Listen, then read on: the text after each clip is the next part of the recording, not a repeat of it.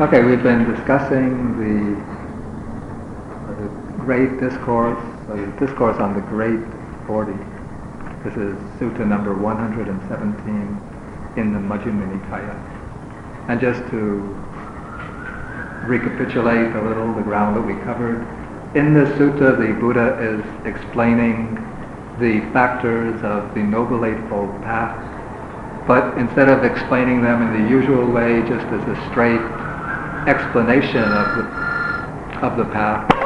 Okay, in the sutta, instead of defining the, the path factors in the usual way, just one by one, the Buddha is explaining them as factors of what he calls the noble right concentration, that is Arya, um, Arya Samma Samadhi. So what the Buddha is doing is taking the culmination of the path as his point of departure, and then showing how all the other seven factors of the path are components of this noble right concentration, constituents or accompaniments of it, and also how they form a sequence of steps leading up to and culminating in right concentration. And now we've been going through these path factors one by one. The Buddha begins, as he does with the path, with right view. And here he explains, or he makes it clear why he puts samadhi, right view, at the beginning of the Noble Eightfold Path. And that is because in order to successfully practice any stage of the Noble Eightfold Path, one has to be able to discriminate correctly discriminate what is the right path factor and what is the deviant counterpart of that, the wrong factor. But there are many types of views, so one has to be able to distinguish what is wrong view, what is right view. If you can't distinguish wrong view from right view, then you can adopt a wrong view thinking it's correct thinking it's right view. And what the faculty which has the ability to discriminate wrong view from right view is right view itself. So right view not only discerns and understands the true nature of things, but it also can discriminate between wrong understanding and right understanding about the true nature. Similarly, with thoughts, with intentions, we have many thoughts, many motives, many purposes, many intentions. And if we don't have right view, then we confuse them. We buy into the wrong intentions, wrong purposes, and we follow them through thinking that they are right purposes, that they are praiseworthy intentions. That's why they say that the road to hell is paved with good intentions. What's meant by good intentions here is not really truly wholesome, virtuous intentions, but wrong intentions which are masquerading as right intentions. And so if you have right view, then you can distinguish what is a right intention, what is a wrong intention. Then we came to speech, right speech, wrong speech, and right action, wrong action. now we come to the fifth factor of the path. This is right livelihood, samma ajiva. And the Buddha has included livelihood within the Noble Eightfold Path because the way we acquire the basic requisites of life, the basic material supports of life, this is a very, would say, a very decisive component in our moral life. The way we earn our living is a field in which we can either, if we follow the principle of right livelihood, then it can be a stepping stone to spiritual development, helping us to cultivate our virtue and to purify our mind. But if one if one adopts a wrong mode of livelihood, then one acquires one's living in a unwholesome way, a way which gives the opportunity for defilements to operate, and one generates unwholesome karma, which will, will become an obstacle to one's spiritual progress. Okay, so now the Buddha begins his exposition on livelihood, again in the same way. He says, therein, monks, right view comes first. And how does right view come first? One understands wrong livelihood as wrong livelihood and right livelihood as right li- livelihood. This is one's right view. That is, in order to enter upon right livelihood properly, one has to be able to discriminate between wrong means of earning one's living and right means.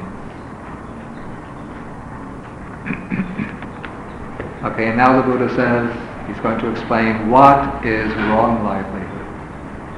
And he gives five types of wrong livelihood in relation to the life of monks. He says here, scheming, talking, hinting, belittling, pursuing gain with gain. This is wrong livelihood. These are actually, te- each of these terms is a technical term which denotes a wrong way in which monks or nuns can obtain their means of living from lay people. Um, they're explained in detail in the Visuddhimagga, in the first chapter of the Visuddhimagga with many examples. Here I'll just give a very uh, uh, simple idea. Scheming is, in a way you could say it's like putting on an act or launching a plot in order to obtain requisites or offerings from lay people. This is a basic principle of Buddhist spirituality is that it's meritorious to give gifts to the Sangha, to make offerings to monks. And monks depend upon the lay people for their basic day-to-day needs, especially robes, alms food, lodging, medicine requirements, and any other things that they need at the monastery. And people often believe that the more purified a monk is, the holier he is, the wiser, more enlightened he is, that they will get more merits from their gifts. So therefore, when monks are unscrupulous, then they might launch schemes and plots in order to uh, convince the lay people that they should make offerings to them. For example, a monk might think, well, he's expecting some lay people to come to the monastery so he might think, ah, they're due to come here maybe 10 o'clock. What I'll do, I'll sit outside on my veranda in meditation. When the car arrives, I won't even emerge from meditation. I'll just remain sitting as though I'm in deep absorption. And then maybe when the lay people are standing around watching, then I will just emerge as though I were coming out from a kind of inscrutable samadhi. and then I'll make some utterance like, oh bliss, oh bliss, something like this. And so when the lay people are standing and they see the monk sitting like this, and when they hear him making this utterance, they think, ah, he must be an arahant. And so we should make offerings to them.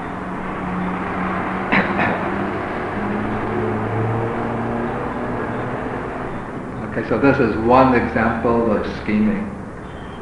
Another scheme monks might launch is to maybe they get together and they persuade, uh, or they tell the lay people, such and such a monk who's sitting over there is very, very saintly. Don't tell him that you told us, that we told you, but if you make offerings to him, you will be very, very meritorious for yourselves. And this monk is who's the one who's pointed out is just putting on a show of being very holy or saintly, and because of this, the lay people will make offerings to the monks.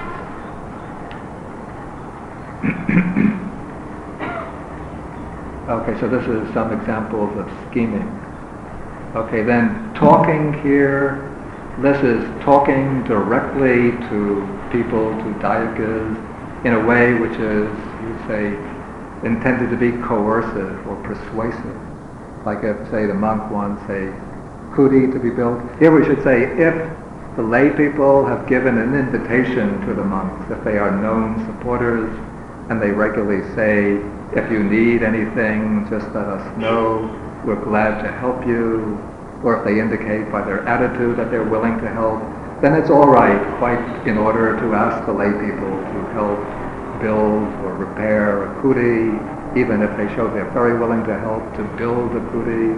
But this is a case where, say, the lay people have not shown great eagerness to help a particular monk, but he comes up, maybe comes up to the house of the lay people, knocks on the door and says, you know, I need a new kuti built.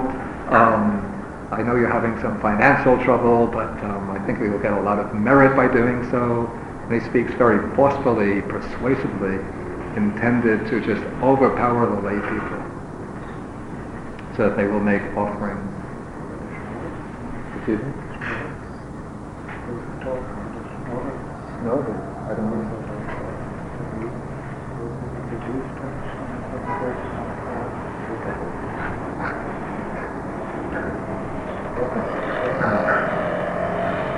Or else nowadays you will have people, maybe monks, go around from door to door saying that they are trying to uh, gather funds to make a pilgrimage to India to pay homage to the uh, sacred places of Buddhism, asking if you would like to make contributions to their bank account or giving money to them personally. This would be examples of uh, talking, which is say persuasive or coercive talking. then there's hinting. This is just dropping a hint to people that you would like something to be done, that you would like some offerings to be made, saying like, for example, if, when maybe there are some lay people come to call on a monk, and they would, he would say, well, if there was some truly pious, very, very kind, compassionate, considerate Ting Butney around, they would help to build a new kuti, or they would help to build a new preaching hall for this monastery or if there were some truly kind dayakas, they would donate some television sets to the kutis, to, to the monastery, one for each monk.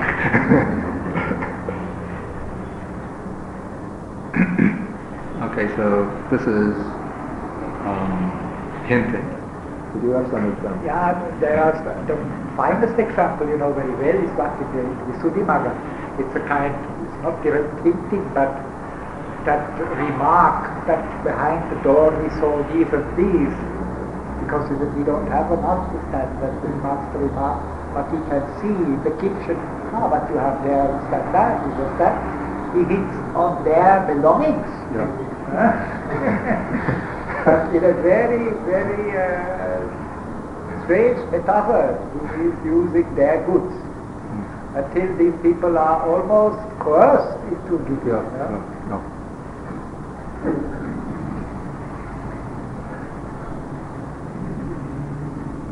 Okay, and then the fifth of these is pursuing gain with gain. I think this could be understood that, say, a monk will get offerings from lay people, maybe he'll get robes, maybe some medicine, other little items, soaps, toothpaste, whatever. He'll make up a collection of these things, then he'll go to a shop, sell them, collect the mo- get the money in exchange for the items. Then he'll go off to a shop, another shop, and buy maybe a, a new um, cassette uh, cassette player, video video player, whatever.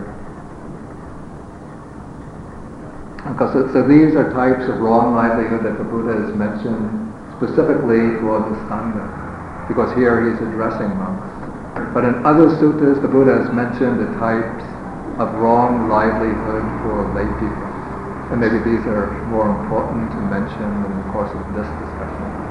He mentions five types of trade that a true devotee, true follower of the path should not engage in. This is trading in meats, for example, by having a shop which sells meats. Um, I think we should go first because there is a priority in it, yeah. in that. And the most evil, most evil is first, that is dealing in arms. With arms first? Then. Yeah, arms is first and dealing in human beings. Yeah. And then comes yeah. uh, the dealing in flesh, and comes to dealing in, okay. in okay, so, alcohol. Okay, okay. okay, so first is dealing in weapons and arms. In the Buddha's day, those would have been rather simple, very basic, primitive weapons. Nowadays, we have vast weapons industries, which are multi-billion dollar concerns, which are producing bombs, nuclear weapons, guns, knives, uh, landmines, every type of weapon. And since these are billion dollar concerns, they have millions of employees worldwide. So in this way, dealing in weapons has increased exponentially in today's world. Dealing in weapons, dealing in living beings. This will include raising cattle for slaughter. It's different from dealing in meat, since here one is not dealing with the, with the dead, with the flesh of the dead animal, but one is raising cattle for slaughter. It might also include dealing in prostitution. People who um, capture women or even men and use their services, sell them as prostitutes, or force them to work as prostitutes. Um, dealing in beings could also include um, running operations that involve child labor, compelling young children to labor at very, very demeaning tasks. You think of I think uh, even in our most modern times where we are covering all those things nicely, these housemaid things, where the agencies taking so much money from these poor people, and then they come on the other side and there is not even somebody, only they are totally lost. That kind of, that is slavery, and that is exploitation, and that is also but we are not, not pondering very much upon these problems. That people are played out by agencies who are taking so much money to are giving them sometimes false false papers. Yeah. Is not different from the old slavery.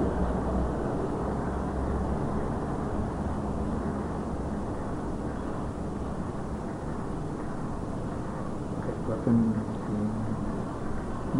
meat we've already Human mentioned. beings Yeah. eat, that cause Yeah. poison And- and then the alcohol.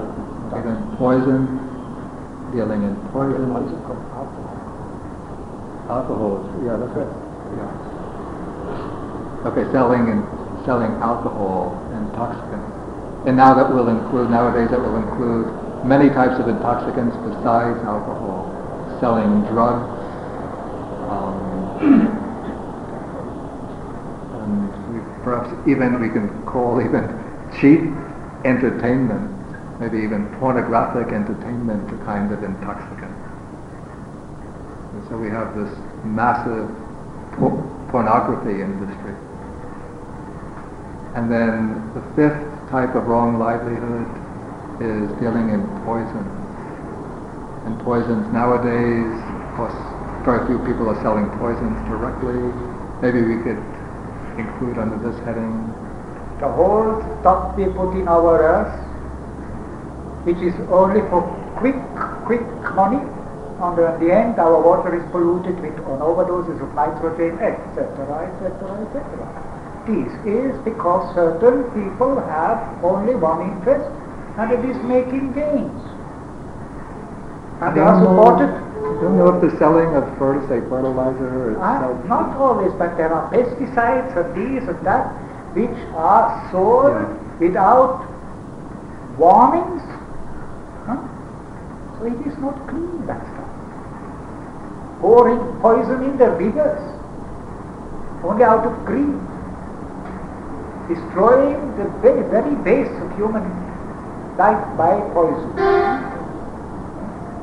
Of course, today they say we cannot do it anymore out of it. That, that is the addiction society has to bear. We cannot do it anymore only fertilizing.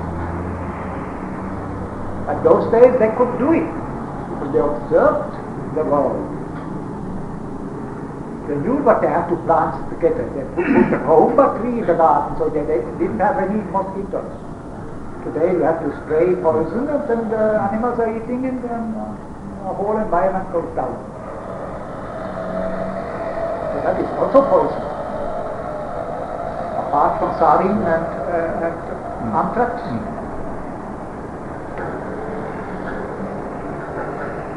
Okay, so these are the five types of wrong livelihood for lay people. Okay, now the Buddha takes up right livelihood. And again, as in the case of the other factors, he says right livelihood is twofold. There is the right livelihood that is connected with the taints, with the asavas, and which is partaking of merit, ripening on the side of attachment. And then there is the supramundane or trans, tran- transcendental right livelihood. Okay, the right livelihood affected by taints is simply, the Buddha just uses a very general formula, that the noble disciple abandons all of the types of wrong livelihood and gains his living by right livelihood, by some type of living which is, you could say, honest, beneficial to others, and which will not force him to engage in any type of unwholesome activity. Okay, so just basic right livelihood by which an ordinary person lives, that is the mundane right livelihood, the right livelihood connected with the taint. Okay, then we come to the noble right livelihood. This is the truly supramundane or taintless right livelihood. And as I, I, I explained in the case of the other two ethical path factors of right speech and right action, the supramundane right livelihood is not a particular way of earning one's living, but it's rather a particular mental factor, a cetasika, a mental faculty which arises in connection with the supramundane path. The supramundane path is a state of consciousness, a citta. And within that state of consciousness, there are many mental factors. And one of those mental factors is called right livelihood, transcendent right livelihood. That is one of these three abstinences. It is the mental factor of the supramundane path which cuts off the defilements that are responsible for engaging in wrong livelihood. So when the supramundane path arises, at that moment one is not busily engaged in earning one's living in some way. But there is still right livelihood present as this mental factor, this one mental factor, which is performing this function of, you could say, it's closing off the door to the possibility of wrong livelihood. In the case of an ordinary person, even though he might be observing right livelihood in his day-to-day life, until he reaches the transcendent path, there's still the possibility of engaging in wrong livelihood. Even if one doesn't do it in this lifetime, one might do it in future lifetimes. But once the supramundane path arises, it closes off the possibility of engaging in wrong livelihood. I think in my belief, even with the attainment of the first noble path, the path of stream entry, the possibility of wrong livelihood is permanently cut off. But I just can't see it possible. I can't see the possibility that somebody who's a stream enterer or once returner can engage in a wrong livelihood. But still, the path factor of right livelihood is present in each of the four supramundane stages of the path, all the way through to the stage of arhatma. And then the Buddha defines this supramundane right livelihood using just a string of synonyms. It is the desisting from wrong livelihood, abstaining, refraining, abstinence from it in one whose mind is noble, whose mind is taintless, who possesses the noble path and is developing the noble path. This is the right livelihood that is noble factor of the path.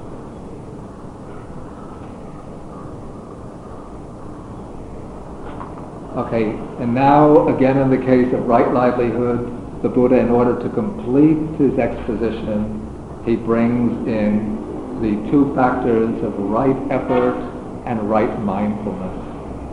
He says that the right effort here is the effort that one makes to abandon wrong livelihood and to enter upon right livelihood. And then right mindfulness is the mindfulness which one applies to the task of abandoning wrong livelihood and of acquiring right livelihood. And so here, again, as in the case of the other factors, one has right livelihood accompanied by these three other factors. Right view, by which one distinguishes wrong livelihood and right livelihood, and right effort, by which one gets the energy, the striving, the endeavor by which one engages in right livelihood, and the right mindfulness that one applies to the task of living by right livelihood. Okay, at this point now the Buddha has gone through all of the seven factors of the path that accompany right concentration. So now we have a picture of this noble right concentration as the right concentration which is accompanied by the other seven path factors, from right view through right mindfulness. Now the Buddha takes the teaching back to the beginning, we could say, and now he's going to show why this particular sutta is called the Great Forty. He's going to expound 40 factors which we can say are rooted in the Noble Eightfold Path. He goes back to the beginning and he says, right view comes first. And how does right view come first? In one, first I'll read it, then I'll explain. In one of right view, right intention springs up or comes into being. In one of right intention, right speech comes into being. In one of right speech, right action comes into being. From right action, right livelihood. From right livelihood, right effort. From right effort comes right mindfulness. From right mindfulness, right concentration. We will continue further, but I'll just bring a momentary pause here. Okay, right view, the Buddha says, is the Pubbangama, the forerunner, the beginner, the guide to the whole path. So through right view, right intention arises. Taking the definition of right intention as thoughts of renunciation, thoughts of goodwill, thoughts of harmlessness. One begins with right view, the right view, say, of the ownership of action, of one's responsibility for one's own karma. When one has this right view or right understanding, then one realizes the danger of engaging in wrong action. And one realizes that wrong action springs from wrong thinking, from having wrong purposes. If one's thoughts are dominated by desire and sensuality, by anger and hatred, by cruelty, then one will be inclined to engage in evil actions, unwholesome actions, immoral actions, which will generate unwholesome karma and bring one into future suffering. If one understands that good, virtuous actions arise from right thought, then one will have the motivation for developing good and wholesome thought. When one has the right view, right understanding of the Four Noble Truths, then one sees that all existence in samsara is suffering. Since one sees that all existence is suffering, then one doesn't want to be bound up any further in samsaric existence.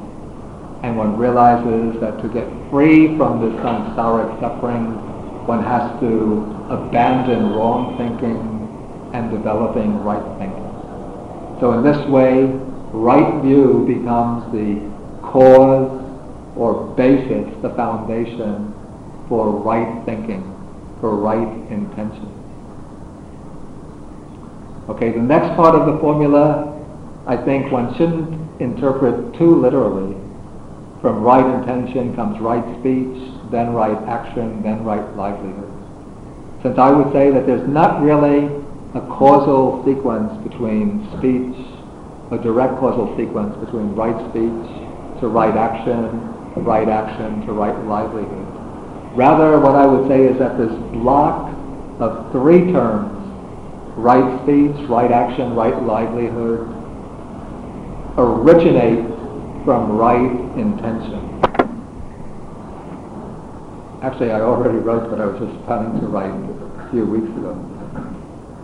So we see right view here leads into right intention.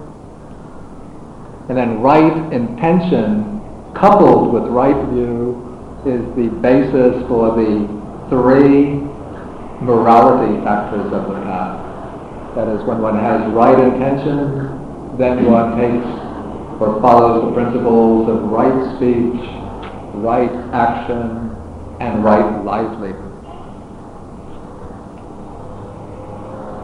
Okay, now, even from the very beginning of the path, we have right effort, because even to arouse right view, one needs energy or effort.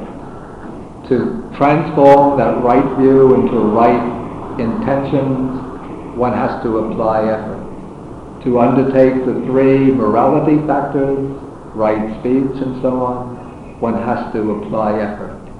So one shouldn't think right effort comes only after right livelihood, but right effort is present from the very beginning. Nevertheless, the three factors, right effort, right mindfulness, and right concentration, work together as those factors of the path which are crucial in the development of the higher mind. The factors which are responsible for the purification of the mind and especially for developing samadhi or concentration. So here, right effort takes on a new dimension, a subtler and higher dimension.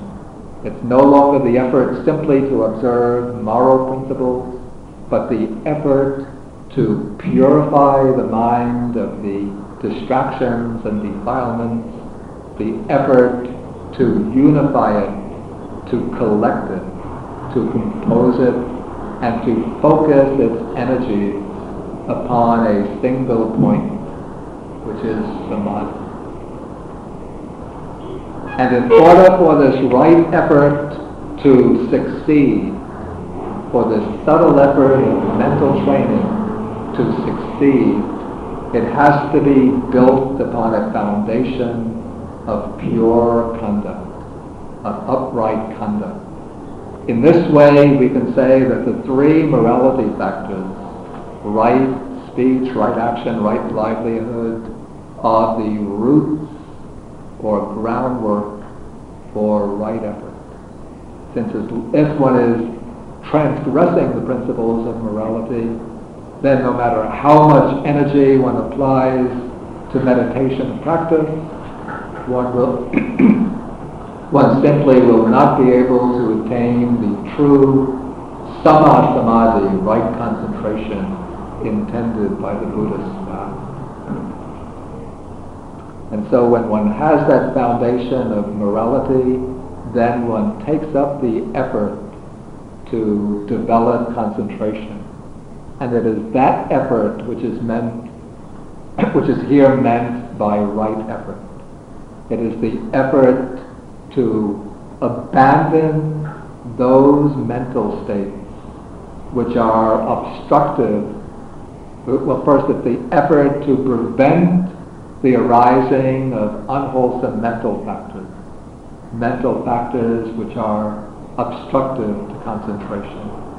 It is the effort to abandon the unwholesome mental factors hmm. already arisen, and it is the effort to arouse and to perfect those mental qualities which are conducive to concentration. But right effort doesn't work in achieving right concentration. Right effort does not work alone.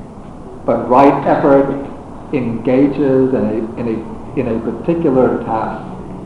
And the task in which right effort engages is the cultivation of the four satipatthana, that is the four establishments or foundations of mindfulness. The four foundations of mindfulness, those provide the actual, you could say, working ground of Buddhist meditation. The effort to be mindful of the body of feeling, states of mind, and of mental phenomena. In order to develop right mindfulness, one has to be attentive to one's experience from moment to moment, using generally at the beginning a single focal point, such as the breath, in anapanasati and mindfulness of breathing, and then applying mindfulness repeatedly, moment after moment, to that focal point of attention. And what empowers that state of consciousness, which is focusing upon the object, that is right effort. And the actual application of attention, the application of awareness to the object, that is right mindfulness. And so one has right effort and right mindfulness working together as a team, and the fruit of right mindfulness is right concentration, samma samadhi. In the sutta method of explanation, they Samma Samadhi, right concentration, is defined as the four jhanas, the four meditative absorptions. According to the commentaries, they allow also what is called upachara samadhi, access or neighborhood concentration, also to qualify as right concentration. In any case, right concentration represents the culmination of all the previous factors of the past. And first there is mundane, this distinction is mundane and path. So first we have mundane. This is concentration.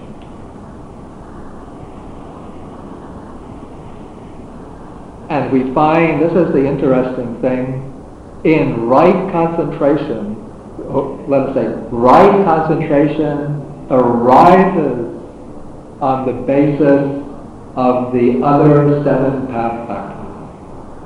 But right concentration is not simply a final culminating point of these seven factors, but it also includes the other seven factors within itself, associated with itself. In other words, we could see the relationship between right concentration and the other path factors in two different ways. They're not mutually exclusive, but rather they're complementary. They can go together. It's a little bit like having bifocal vision. We see the object one way with one eye, another way with the other eye, and in that way we get three-dimensional vision okay, from the, would say, the causal aspect, we see each of the other seven factors as being a stepping stone to right concentration. Like going up a staircase, you go one step at a time till you get up on top of the step, you get on top of the landing, and you finish going up the seven steps. but in the case of mental development, it's not like climbing the staircase it would be as if you climb up the seven steps, you step onto the landing, and lo and behold, you look at your feet, and the other seven steps have somehow collapsed together and are present in the landing itself. so you have these two ways of looking at the structure of the path. In the sequential way, you go, in a sense, one step at a time, factor by factor till one eventually arrives at right concentration. In the, what we call the simultaneous perspective, one sees right concentration as the culminating point which contains or which is associated with, accompanied by all the other seven factors which are assisting, strengthening, supporting right concentration. They're all there together.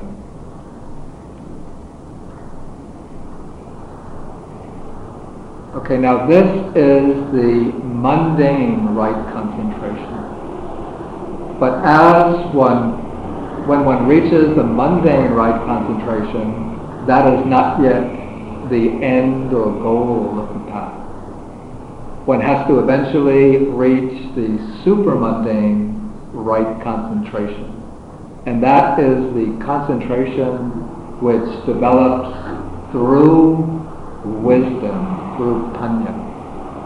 So on the basis of that mundane right concentration, one develops insight meditation, vipassana. That is developing the right view of insight along with the right intention of insight.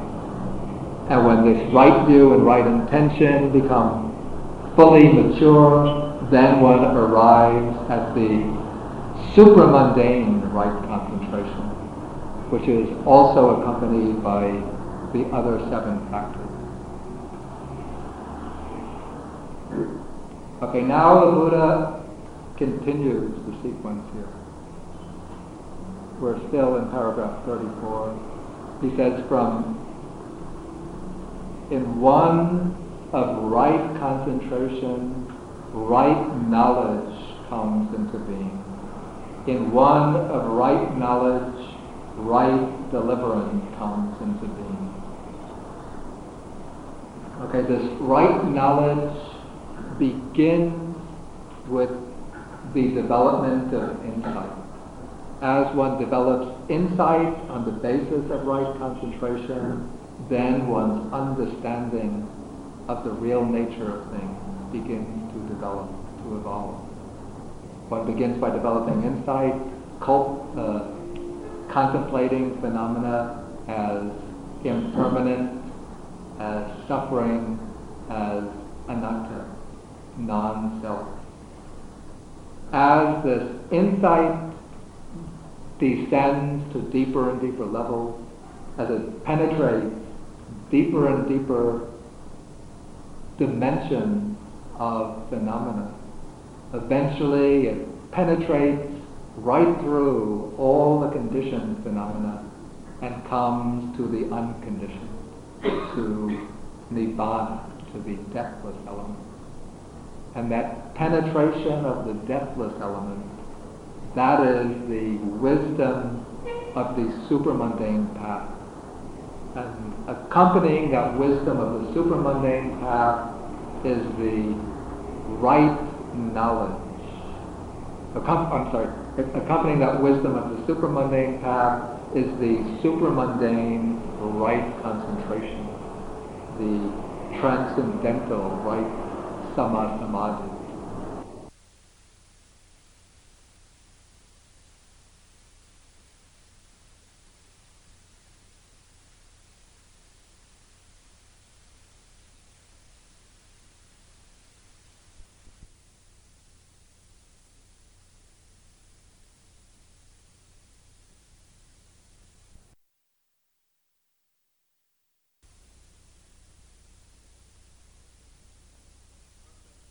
Okay, that perfect knowledge of the arahant, the knowledge of the Four Noble Truths, which is fully mature, that is what's meant here by right knowledge. And when that right knowledge arises, then it frees the mind permanently, irreversibly, completely of all the defilements, even in their subtlest most deeply rooted aspects. So this liberation, this permanent, irreversible, total liberation of the mind, that is samma right liberation, perfect liberation. So the Buddha says here, the path of the disciple in higher training has eight factors. That is the disciple in training, the stream enterer, or let's say even the disciple who's aiming for stream entry, not yet the stream enterer. The stream enterer who's training for once return, the once returner training for non-return, the non-returner training for arahantship. They have eight factors. What are the eight factors? What are they? What are they?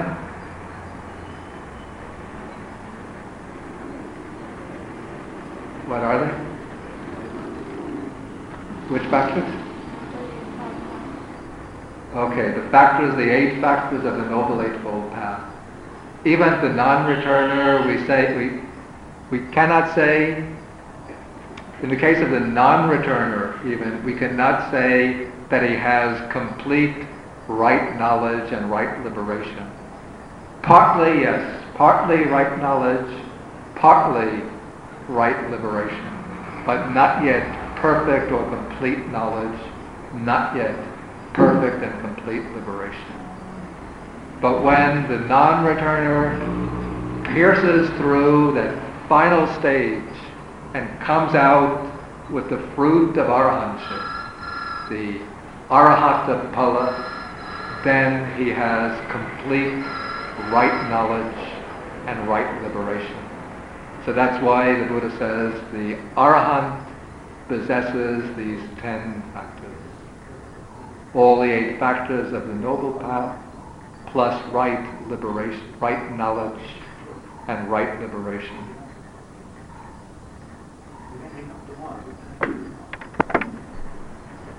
yeah, Venerable just made a good point. Um, you see, the Buddha doesn't teach a tenfold path because right knowledge and right liberation are not path factors that one trains in. One trains in the eight factors of the Noble Eightfold Path. And when those eight factors are mature, then right knowledge and right liberation come on their own.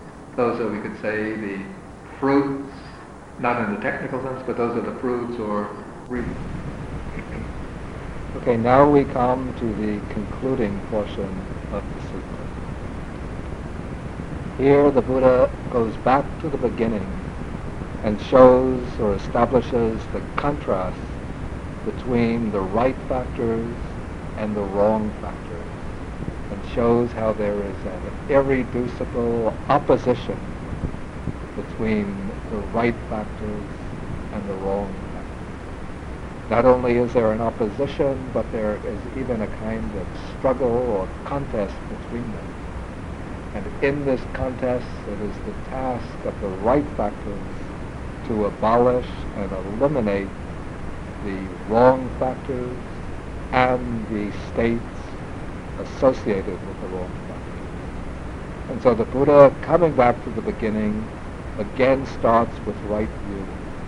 And he says that right view comes first.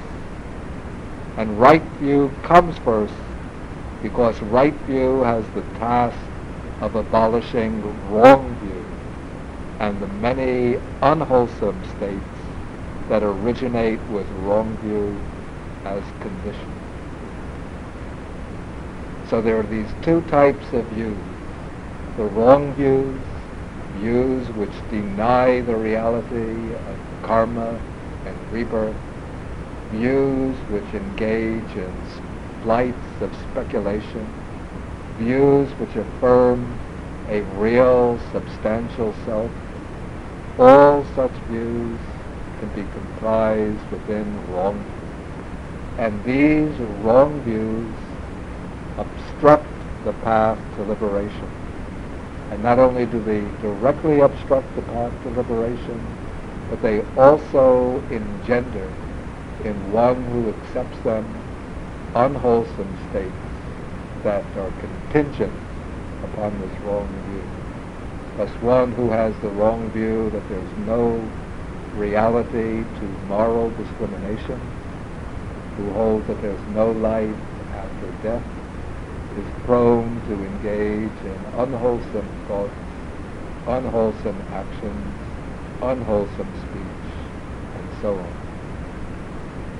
And so right view, in its first function, eliminates wrong view. And by eliminating wrong view, it also serves to eliminate an entire cluster of unwholesome qualities, evil actions, unwholesome dispositions that congregate around wrong view and is sustained and nourished by wrong view. But right view not only counters wrong view and its associated factors, but it also generates, nourishes, and sustains the wholesome qualities of mind. One who has right view, both the mundane right view, which affirms the reality of karma and its fruit, the reality of rebirth, the reality of our bondage within samsara, is prone to avoid unwholesome actions and to cultivate wholesome and meritorious thoughts, words, and deeds. Again, one who has the right view that culminates in liberation, the right view of the three characteristics, the right view of the Four Noble Truths, the right view of dependent origination, such a person will be disposed to take up the practice of the path that leads to liberation. And in this way, right view brings along with it all the supramundane, liberative right view brings along all the other qualities, what the Buddha calls the bodhipakkhiya dhammas, the states partaking of enlightenment, the states which contribute to enlightenment. All of them are generated, sustained, and held together through this transcendental or liberated right view. Similarly, in one of right intention, wrong intention is abolished. That is, when one develops the mundane right intention, the intention of renunciation, one eliminates the disposition sensuality. When one generates the right intention of benevolence or goodwill, then one eliminates